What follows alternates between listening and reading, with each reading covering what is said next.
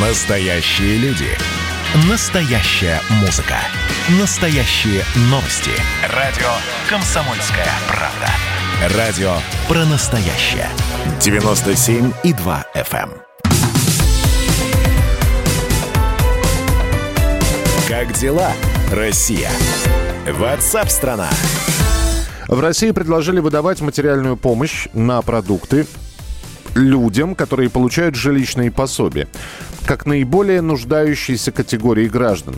В среднем сумма таких выплат может составить около 3000 рублей в месяц на семью. С такой инициативой в Минпромторг обратился Союз потребителей. Ну, мы решили информацию из первых рук получить. Председатель Союза потребителей России Петр Шелищ с нами на, на прямой связи. Петр Борисович, приветствую, здравствуйте. Здравствуйте. Петр Борисович, когда начинаются, а вы понимаете, вы не первый, кто м, предлагает каким-то образом, уже и про талоны здесь говорили. Далеко не, Да. далеко не первый. Но вопрос... Это уже минимум 20 лет обсуждается эта история, и очень сожалеем, что она до сих пор не перешла в плоскость практической реализации. А потому что стоит только появиться такому предложению, сразу масса вопросов. Первое, это живые деньги. Второе, или это если не живые деньги, это, это что? Это продукты. Третье, где эти продукты? Это специализированные магазины, ну и так далее. Ком вопросов растет. Вот э, если можно, как вы это видите, расскажите. Давайте начнем вот с э, того, э, деньги это или продукты. Э, ведь невольно у старшего поколения вспоминаются, э, ну, мало кто еще жив, кто э, пользовался карточками времен войны, э, но очень много людей помнят э, хрущевские талоны и после хрущевские талоны и на водку, и на муку, и на сахар, и на много чего еще. Э, В некоторых семьях до сих пор хранятся. Так вот, и эти талоны, и карточки времен войны были разрешительным документом на покупку за, свои, за ваши деньги Мгм. определенных продуктов. Сейчас речь идет о совершенно другом. О деньгах, которые вам дают, что вы купили что хотите, но с определенными ограничениями. Ограничения, э, ну, оправданы тем, что государству надо не только помогать бедным, но и поддерживать э, занятость, налоги, э, которые дают им э, пищевая промышленность, э, аграрии, производящие сырье для этой промышленности, э, розничная продовольственная торговля. Поэтому разумно ограничение э, возможности приобретать на эти бюджетные субсидии только отечественные продукты. А с- Продукты отечественного производства. Там много станет вопросов, что считать отечественным, но все эти вопросы не такие уж э, критичные.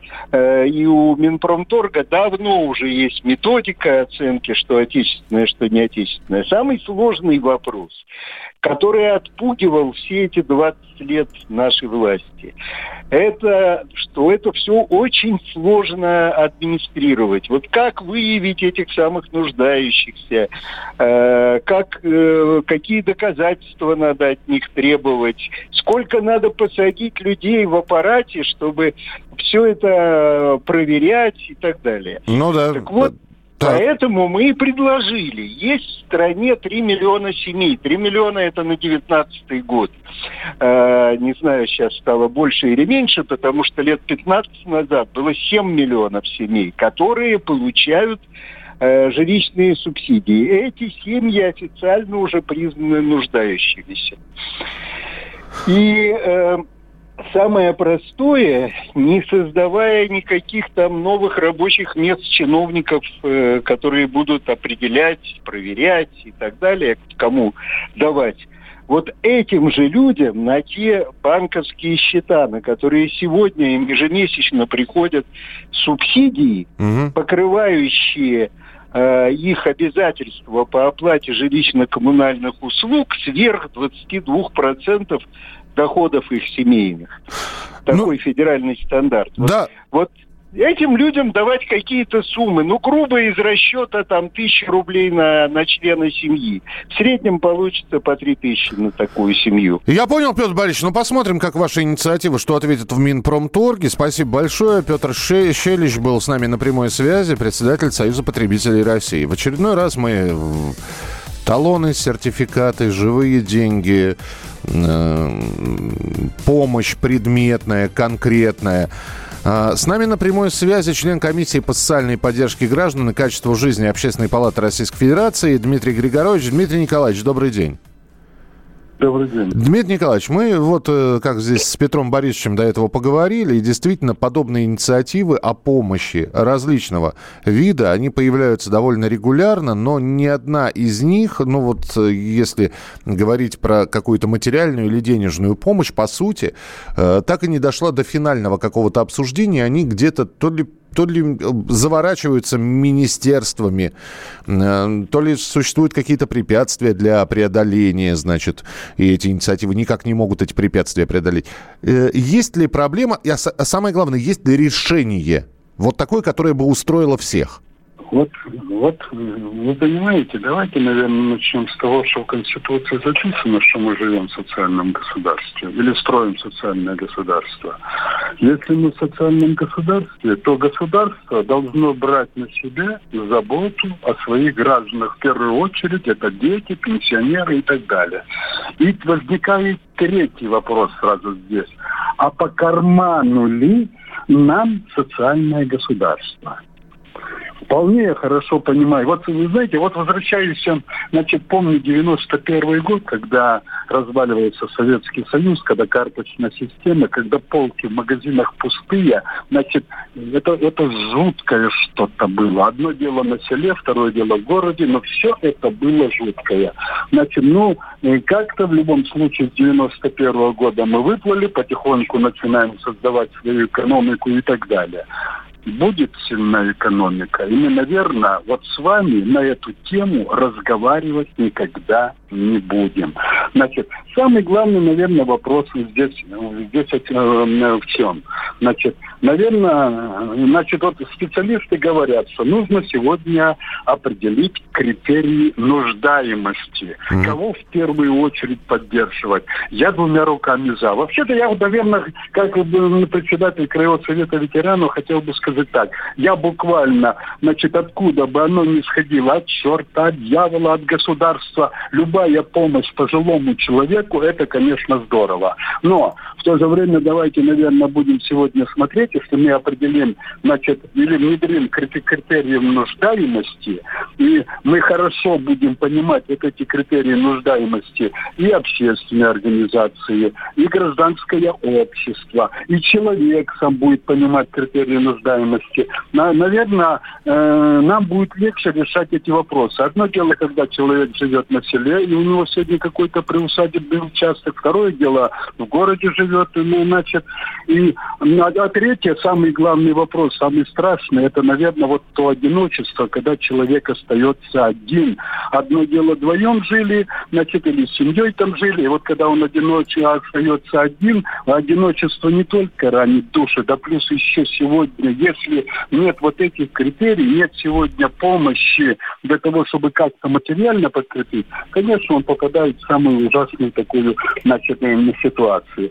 Вот я вот беру Приморский край, у нас сегодня в Приморском крае 60 различных льгот различные льготы. Вот все выплаты я беру сегодня, начиная от маленьких и кончая от малолеток, кончая сегодня ветеранам, их 60. Угу. Да не должно быть, наверное, этих 60. Была бы сегодня добрая пенсия, значит, одна бы добрая пенсия для пенсионера, все было нормально. И в то же время я себе задаю вопрос, а что такое добрая вот, пенсия? Здесь, здесь понимаете, вот, да, Дмитрий Николаевич, здесь вопрос. Э, вот для одного добрая пенсия это определенная сумма, а для другого этого тоже будет маловато.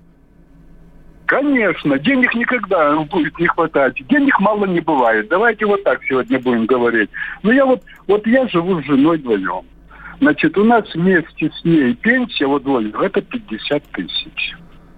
Вот и она получает, я получаю. Со, со всеми льготами, которые там есть. Она ветеран труда, я ветеран труда. Вы знаете, нам на двоих хватает.